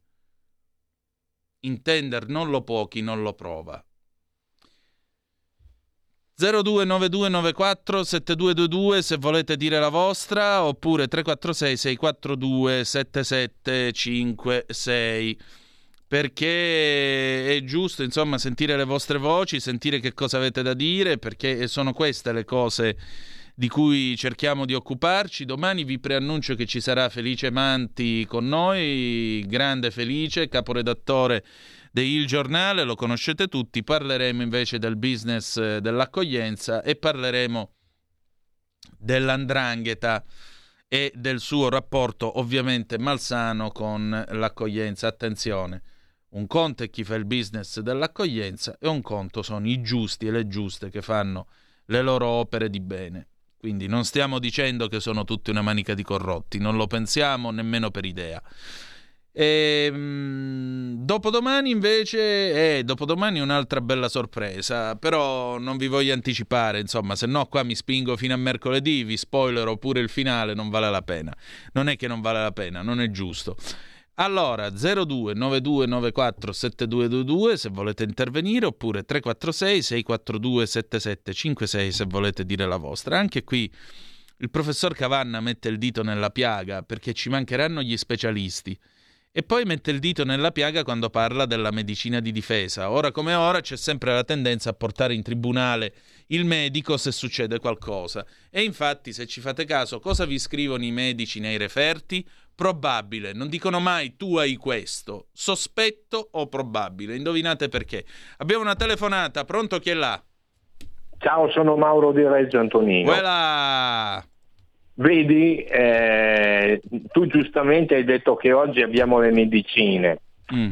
ma chiaramente io la metto perché il Covid ha cambiato veramente, è stata come la parola fine sulla fine di un'epoca eh, e adesso è tutto da riscrivere. Sì. Io la metto però con un discorso a livello proprio prettamente economico, perché se ci fossero state le medicine e c'erano, non avrebbero potuto passare i vaccini in via eccezionale, perché altrimenti avrebbero usato le cure e i vaccini non sarebbero venuti avanti. Ci metto il fatto che sono stati acquistati in soluzione unica dalla von der Leyen e qua con burla non esce assolutamente niente. Vedi, anche Io questa è una che sia- pagina ingloriosa, effettivamente. Vabbè, grazie, scusa, eh. Sotto questo aspetto qua 180.000 morti. Hanno modificato totalmente quello che, che era l'andamento del mondo. Ci gioca dentro tantissimo. La Pfizer ha, ha fatto un utile netto di 100 miliardi e questi, quando sai che nelle case farmaceutiche i vaccini sono sempre stati quelli che hanno reso meno, perché io ricordo benissimo una grandissima casa eh, di Siena che faceva il siero all'antiofidico, quello all'antivipera, che è stata poi eh, predata da, da una famiglia pisana eh, in cui iscritto nel, nel Partito Democratico e poi dopo l'han- l'hanno ridata alla fine all'università dopo averla completamente sventrata. 37 miliardi parti- che, che ci hanno chiuso 180 ospedali, infermieri e, e medici che mancano, però per i medici si potrebbe fare perché il corso di laurea è di sei anni ma sono pochi gli esami. Il primo anno c'è istologia, il secondo anno c'è anatomia, poi c'è fisiologia al terzo e patologia al quarto, ma patologia se non hai dato anatomia non lo potrai mai fare. Quelli erano i blocchi propedeutici che c'erano una volta. Basterebbe solo fargli fare il primo e secondo anno, poi dopo cambiano facoltà. Ti ringrazio. Grazie a te. Altri vostri interventi 0292947222 oppure 346 642 7756 se volete intervenire attraverso la Zap o il WhatsApp. Anche qui effettivamente eh, la ben poca trasparenza dell'Unione Europea eh, in merito al contratto fatto con la Pfizer. Come può la Presidente della Commissione Europea Ursula von der Leyen presentarsi e dire ah ma ne abbiamo discusso con Burlà per sms e gli sms sono andati perduti. Cioè tu contratti per milioni di euro sulla pelle dei tuoi cittadini e- perché siamo europei. Nel libro di Fassino, quello che letto, che- quello che leggevo ieri notte, appunto, mh, PD davvero, eh, Fassino ci teneva a precisare il fatto che eh, noi, oltre a essere italiani, francesi, eh, siamo anche europei. Quindi, signora von der Leyen, lei a maggior ragione, davanti agli europei di cui lei dovrebbe essere la suprema rappresentante, e quindi noi dovremmo sentire un certo attaccamento verso di lei. Io personalmente no, mi scusi, ma è una mie. è, una- è uno dei miei limiti, purtroppo. E come si può contrattare per milioni di euro attraverso un sms? Ma voi ve lo immaginate John Elkan eh, che contratta eh, un contratto per Stellantis eh, da 50 milioni di euro, dico per dire per sms? O piuttosto c'è un ufficio legale fatto di seri professionisti agguerriti e preparatissimi che preparano i contratti fino all'ultima riga? Cioè, ma davvero ci volete raccontare queste storie? E poi bellissimo, Burlà convocato dall'Unione Europea che fa come faceva un mio vicino di casa che era famoso per gli eccessi di velocità, un bel giorno, parlando parlando, pigliò e mi disse: Sì, il prefetto mi ha mandato una raccomandata a casa, mi ha chiesto di presentarmi e di consegnare la patente. Ma io me ne fotto. e Burlà, invitato appunto a presentarsi, a dire la sua all'Europarlamento, non diciamo che se n'è fottuto perché sarebbe poco cortese, diciamo che se n'è impipato, ecco. Ma vogliamo mettere così? Dai, la mettiamo un po' così. 180.000 morti solo in questo paese. 180.000. Vabbè, comunque. Vabbè, niente, va male, anzi. A maggior ragione l'augurio è che la commissione d'inchiesta faccia luce e faccia adeguata giustizia. Noi vogliamo sapere perché e vogliamo imparare da questi errori. Vogliamo imparare da questi errori. Non c'è altro è l'unico modo per rendere davvero, per dare senso a queste morti e per dare senso alla sofferenza di tante e tante famiglie di questo paese. Famiglie che continuano a chiedere giustizia. E la cosa più atroce nei confronti di queste famiglie è che grazie a un certo complottismo tre palle un soldo, perché c'è gente che ha avuto il coraggio di dire che sui camion a Bergamo le bare fossero vuote, io li vorrei far parlare con chi, con chi aveva suo padre o la madre o un fratello o un amico in quelle bare su quei camion. Ecco, a questa gente non è nemmeno riconosciuto lo status di parenti delle vittime che in Italia generalmente viene associato a chi soffre per esempio un attentato, chi soffre una strage e così via, si entra in questa categoria filosofica di parenti delle vittime con il popolo che dice u poverino, si indignano, si impegnano e poi si dimenticano. Però lì per lì un minimo di coinvolgimento umano c'è. Nel caso dei parenti di Bergamo questo coinvolgimento non c'è stato, non hanno avuto neanche diritto a una dimensione pubblica del loro dolore, perché? Perché gli si è detto ma no, non è vero niente, io ho la prova che sul camion eh, bare non ce n'erano. E questo, permettete, io lo trovo squallido. Bene, si sono fatte le 19 e 24 minuti primi. Se non avete altro da dire o da aggiungere al 346 642 7756 oppure 029294 7222 sappiate che eh, la stampa italiana ci vuole raccontare eh, ci vuole raccontare il, sono qui sull'Ansa il mondo di Ellie, secchiona appassionata di musica. I nomi delle due nonne, una toscana, l'altra emigrata negli Stati Uniti dall'Ucraina, un nomignolo che ne fa una cittadina del mondo.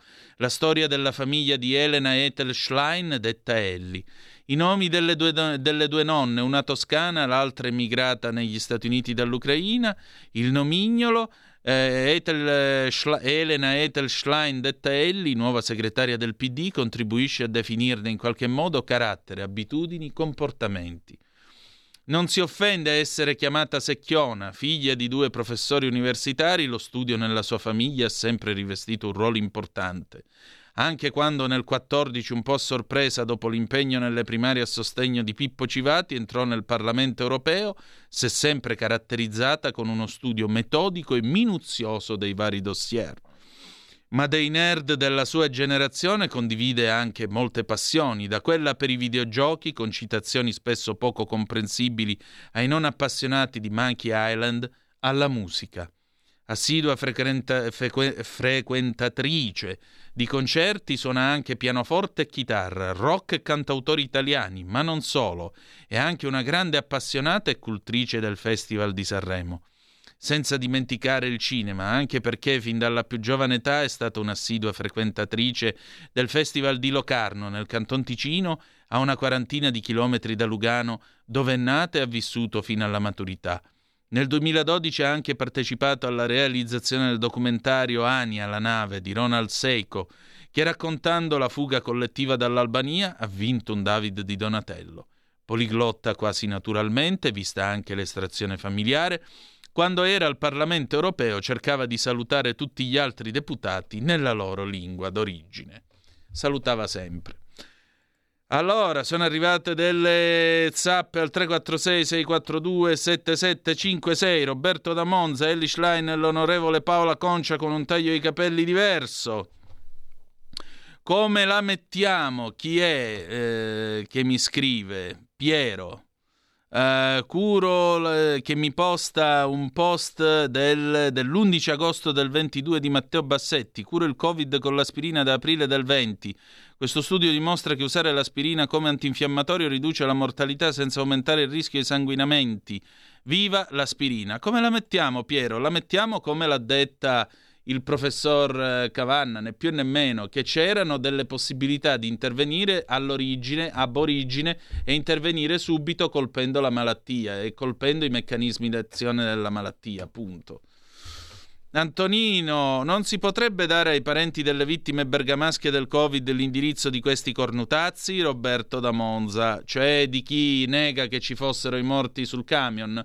Ma guarda, io ho assistito sulla mia bacheca a un dibattito tra un mio sedicente amico e Consuelo Locati. Eh, io ho postato la fotografia dei camion con le barre di Bergamo e questo comincia a scrivere: sono tutte palle. E intervenne la Locati e disse: Guardi, ma lei come si permette a dire queste cose? Che c'è la sofferenza delle famiglie e quella. E lui rispose: Io sono di Bergamo e non ne ho sentito parlare alzo le mani. Eh, che vuoi ti dica? E di Bergamo non ne ha sentito parlare, quindi non è vero che ci sono i morti sul camion. Va bene, grazie, è stato un piacere. E eh, vabbè, pazienza. Allora, andiamo in pausa, dopodiché si ritorna tra poco. Stai ascoltando Radio Libertà. La tua voce libera, senza filtri né censura. La tua radio.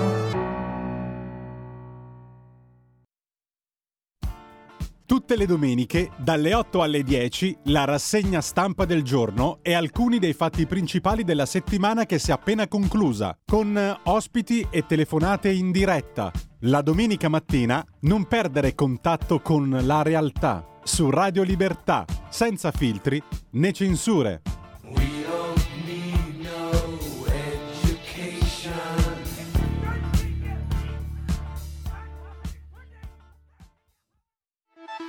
Stai ascoltando Radio Libertà, la tua voce libera, senza filtri né censure, la tua radio.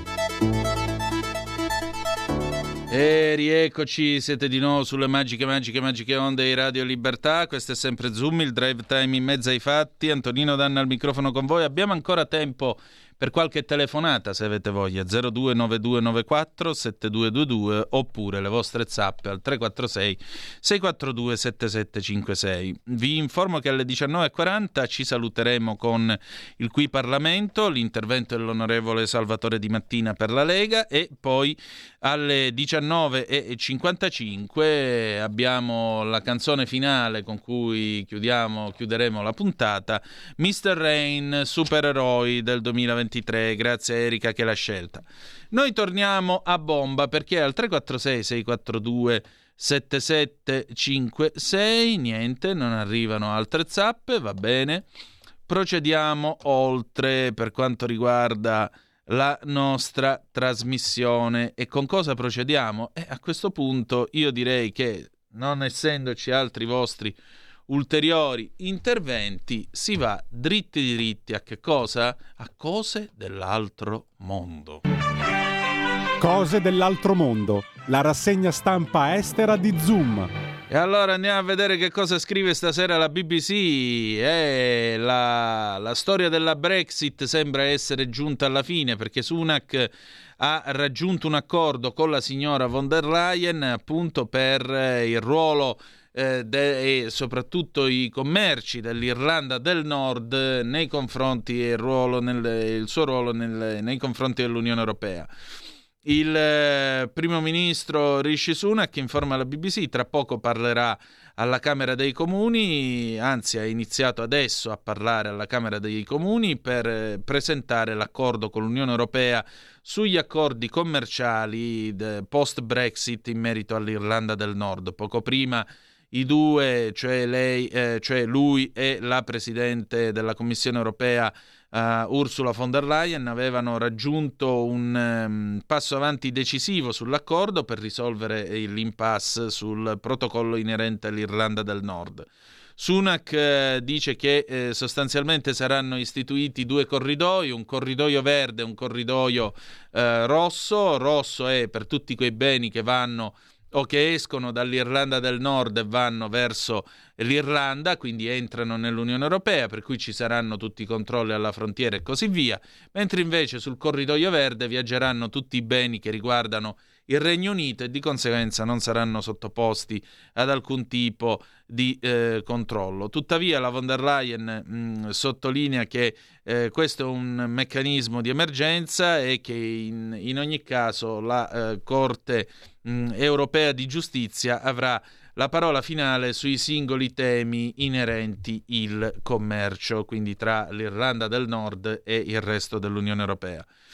Naturalmente Sunak eh, si gioca anche parte della poltrona perché lui in Parlamento sta cercando eh, l'appoggio dei suoi, mh, dei suoi, deputati che avevano sostenuto la Brexit, l'avevano sostenuta prima di tutto sotto Boris Johnson e cerca anche l'appoggio del Democratic Unionist Party che è molto forte per quanto riguarda l'Irlanda del, l'Irlanda del Nord.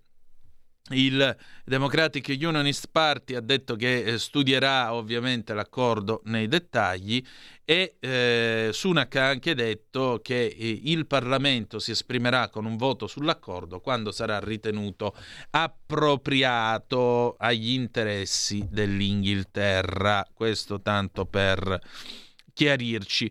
Passiamo invece alla, a dare un'occhiatina alla... Eh, diamo un'occhiatina alla TAS, che è da un po' che non la vediamo. Andiamo a vedere a Mosca che cosa si dice.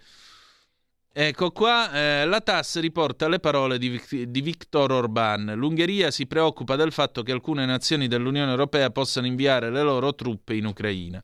Viktor Orban ha sottolineato che il suo governo sottolinea, eh, cioè insiste sulla risoluzione del conflitto ucraino attraverso strumenti pacifici e ha chiesto, leggi- e ha chiesto ai deputati e ai legislatori di sopportare, supportare la sua posizione. Il governo ungherese, scrive la TAS, è preoccupato nel vedere le forniture di armi all'Ucraina e teme che alcuni dei paesi europei possano inviare le loro truppe in zona. È quello che ha detto oggi il primo ministro ungherese Viktor Orbán ha espresso serie preoccupazioni sul fatto che l'intera Europa sta eh, imboccando un piano inclinato verso una guerra passo a passo, dal momento che le unioni, le, i paesi dell'Unione Europea stanno inviando dei carri armati in Ucraina e stanno cercando di rifornirla anche con aerei caccia da, da combattimento. Eh, se le cose continueranno in questo modo, ci saranno quelli che probabilmente avranno voglia di inviare delle truppe in Ucraina, detto all'apertura della sessione primaverile del Parlamento ungherese. Ha anche sottolineato che il suo governo spinge per la composizione del conflitto ucraino attraverso strumenti pacifici e ha chiesto ai parlamentari ungheresi di supportare la sua posizione. Eh, vogliono mh, mm, scaraventarci dentro questa guerra, ma eh, vi sto chiedendo di non cedere alle provocazioni, ha detto Orban. Abbiamo bisogno di un cessato il fuoco, eh, cessate il fuoco, abbiamo bisogno di colloqui di pace, ecco perché l'Ungheria insiste sulla pace in tutti i forum e in tutte le sedi internazionali, ha aggiunto sottolineando inoltre che per tali motivi l'Ungheria supporta il piano di pace della Cina per l'Ucraina. Orban ha anche eh, ripetuto che continua a essere contro le sanzioni antirusse varate dall'Unione Europea, specialmente nel settore energetico. Ha ricordato che le restrizioni sulle forniture di carburante hanno provocato un drammatico incremento dei prezzi e eh, la spesa dell'Ungheria sulle fonti di approvvigionamento energetico è aumentata di 10 miliardi di euro nel 2022. Bruxelles ha preso questo denaro dalle tasche degli ungheresi con l'uso delle sanzioni, ha anche aggiunto e concluso. E adesso il paese della sera. Il paese della sera, la rassegna stampa italiana di Zoom. E allora, per quanto riguarda il Paese della Sera, una rapida occhiata all'Ansa che eh, apre eh, il PD entra nelle rush line, lavoriamo per il rilancio, questa è la notizia del giorno. Passiamo invece al ministro Piantedosi, la disperazione non giustifica i viaggi a rischio, Calabria, il corpo di una bambina è stato recuperato dai sommozzatori dei vigili del fuoco nelle acque di Steccato di Cutro, con quest'ultimo ritrovamento salgono a 63 le vittime accertate del naufragio. Il procuratore, l'indagine è sul naufragio, non sui soccorsi. Il primo medico sul posto, i cadaveri galleggiavano ovunque. Serie A in campo la sfida Verona-Fiorentina 0 a 2. I funerali di Maurizio Costanzo, l'ultimo saluto a Roma, celebrati i funerali solenni di Costanzo. Ti immaginiamo in paradiso che organizzi un talk show, l'ultimo saluto della primogenita Camilla. Gelo di Mosca, non ci sono le condizioni per la pace. Il Cremlino, studiamo il piano cinese, ma è un processo lungo, scontro sulla Crimea. Balneari, tensione UE Italia, accanimento contro di noi, asso balneari in UE un sistema panzeri contro di noi, la rabbia della categoria per un'avvertenza record da 14 anni. All'Anso un portavoce dell'esecutivo UE sottolinea la necessità di garantire trasparenza e concorrenza leale nel settore. Dal 2012 a oggi spariti 100.000 negozi in città, Confcommercio eh, in crescita bar e ristoranti più 10.275. Padre Donat polmone al figlio, non ho parole per l'emozione. Maxima Culpa è uscito in Polonia questo libro, Wojtyła sapeva dei casi di pedofilia. I vostri figli sono vivi, la famiglia si commuove, la cronaca, persi dopo il, ma- il naufragio, la bambina rimasta senza nome si chiamerà Angelita, Brexit, accordo GBU sul protocollo per il Nord Irlanda. Passiamo all'ADN Kronos. Anche qui eh, l'ashline che imperversa, PD lavoriamo per massima unità, subito il tesseramento. Concessioni balneari, l'UE agirà contro la proroga alla fine del 2024. Migranti, piantedosi, disperazione non giustifica viaggi che mettono in pericolo i figli. PD la mossa di Schlein, riaprire tesseramento per fidelizzare il popolo delle primarie, Ucraina, Russia, non ci sono le condizioni per la pace, la Crimea non tornerà a Kiev, Alfredo Cospito è tornato nel carcere di Opera, l'anarchico in sciopero della fame da quattro mesi era ricoverato al San Paolo di Milano, il legale da ora assumerà solo acqua e sale. Putin premia Steven Seagal con l'ordine dell'amicizia della Russia. Covid, Cina, Fuga da laboratorio? Improbabile, decide la scienza, non la politica. Maltempo sull'Italia, allerta meteo, le regioni a rischio. Andiamo a vedere quali sono le regioni a rischio.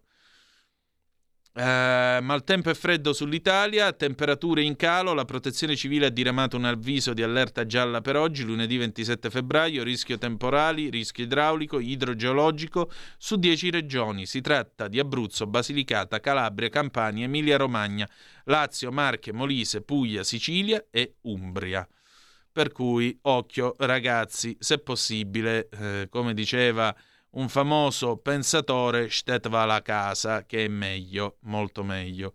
Allora, noi chiudiamo qui questo nostro spazio e eh, no, immagino che non sia questo, l'altro, perfetto. Noi chiudiamo qui questo nostro spazio, grazie per essere stati con noi, ci ritroviamo domani alle 18.05 trattabili sulle magiche, magiche, magiche onde di Radio Libertà e soprattutto ricordate che malgrado tutto, the best is yet to come, il meglio deve ancora venire. La canzone d'amore, vi ripeto, è Mr. Rain, Supereroi 2023, grazie per essere stati con noi. Adesso, qui Parlamento con l'onorevole Salvatore Di Mattina. Vi ha parlato Antonino Danna. Buonasera. Qui Parlamento.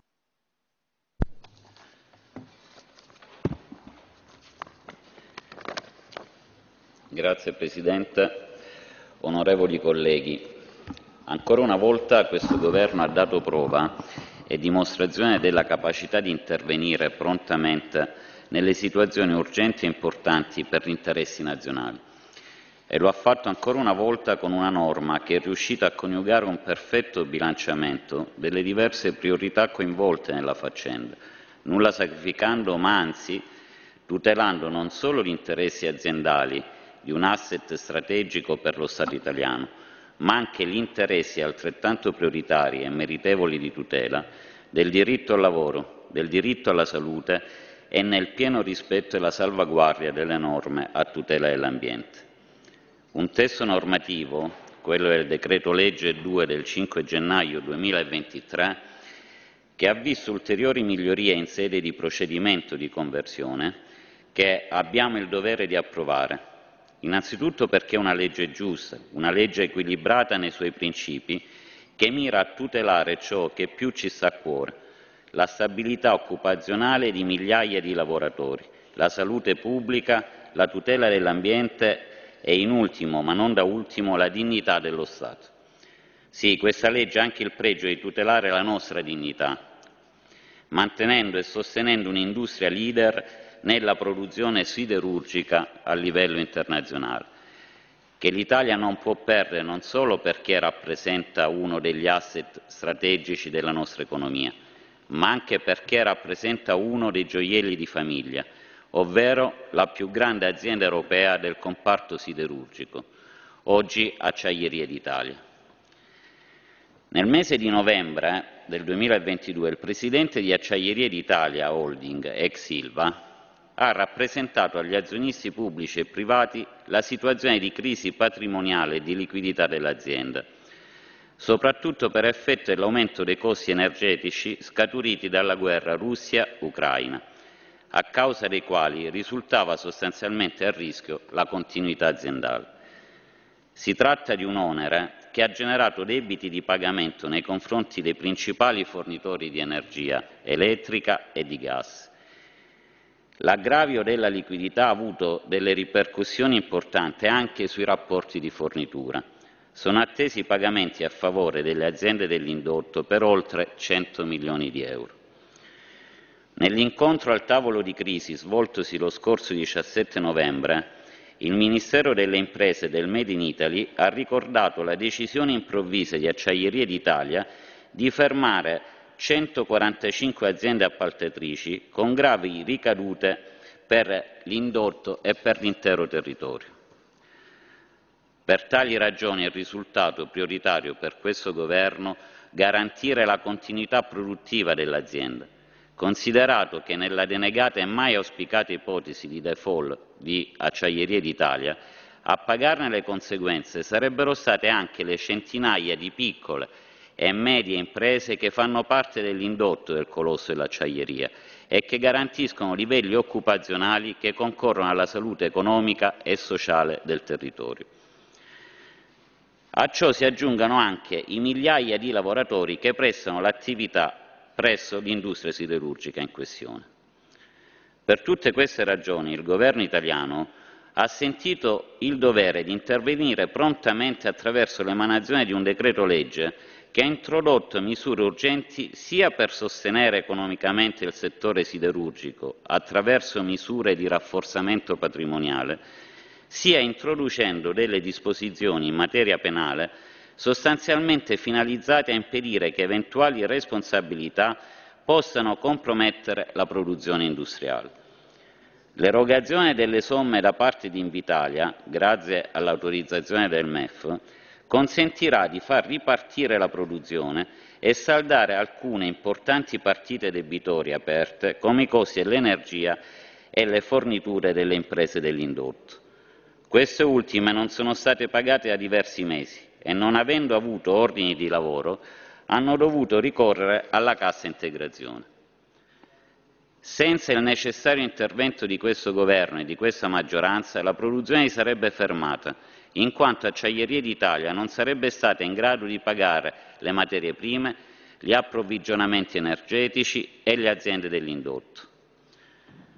Non posso non evidenziare come la questione pregiudiziale di incostituzionalità del decreto legge che si fonda su una presunta prevalenza dell'interesse economico contenuto nel testo normativo rispetto a quello che è l'interesse ambientale di salute pubblica è pretestuosa, frutto di un occhio sicuramente poco attento e soprattutto poco obiettivo. Il testo della norma oggi in discussione contiene espressamente un richiamo al necessario bilanciamento tra le esigenze di continuità dell'attività produttiva e di salvaguardia dei livelli occupazionali, di tutela della sicurezza sul luogo di lavoro, di tutela della salute e di tutela dell'ambiente e degli altri beni giuridici lesi dagli eventuali illeciti commessi.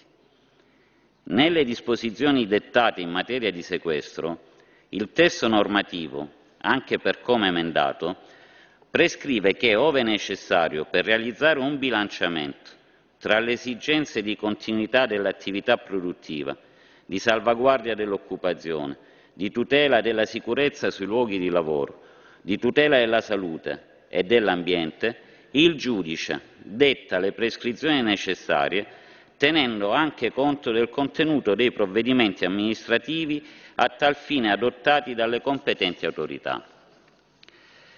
Ma come se ciò non bastasse, questo Governo ha anche sancito nel testo normativo che queste disposizioni non si applicano quando dalla prosecuzione dell'attività industriale possa derivare un reale e concreto pericolo per la salute e l'incolumità pubblica, ovvero per la salute e la sicurezza dei lavoratori non evitabile con alcuna prescrizione.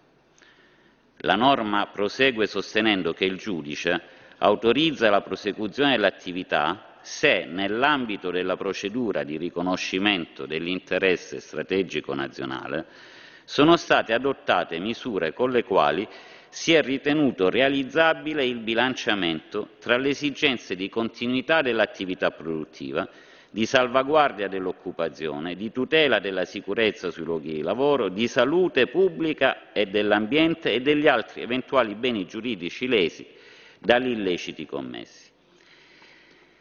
E allora è pertanto alquanto agevole evidenziare come le motivazioni poste a sostegno della pregiudiziale di incostituzionalità non solo non sono fondate, ma sono anche del tutto lontane dalla realtà del testo normativo, che non prevede alcuna prevalenza dell'interesse economico rispetto all'interesse ambientale e della salute pubblica, se non esattamente il contrario.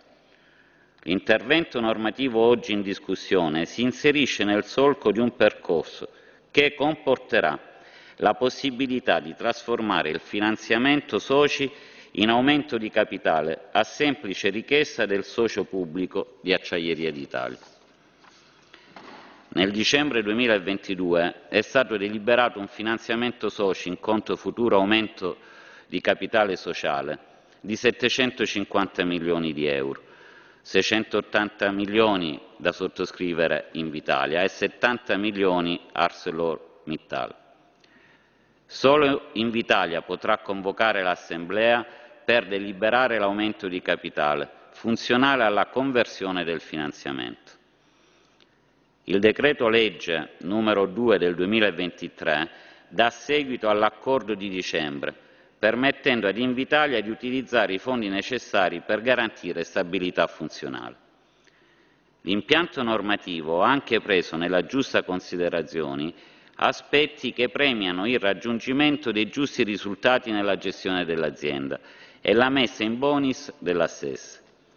È prevista la subordinazione del 25% del, complesso, del compenso complessivamente spettante agli amministratori straordinari alla verifica da parte dell'autorità vigilante del conseguimento degli obiettivi di efficacia, efficienza ed economicità, avendo altresì riguardo a parametri virtuosi come l'adempimento sotto il profilo della tempestività e completezza, della trasmissione delle relazioni e comunicazioni obbligatorie, nonché all'adozione di iniziative volte al mantenimento dei livelli occupazionali.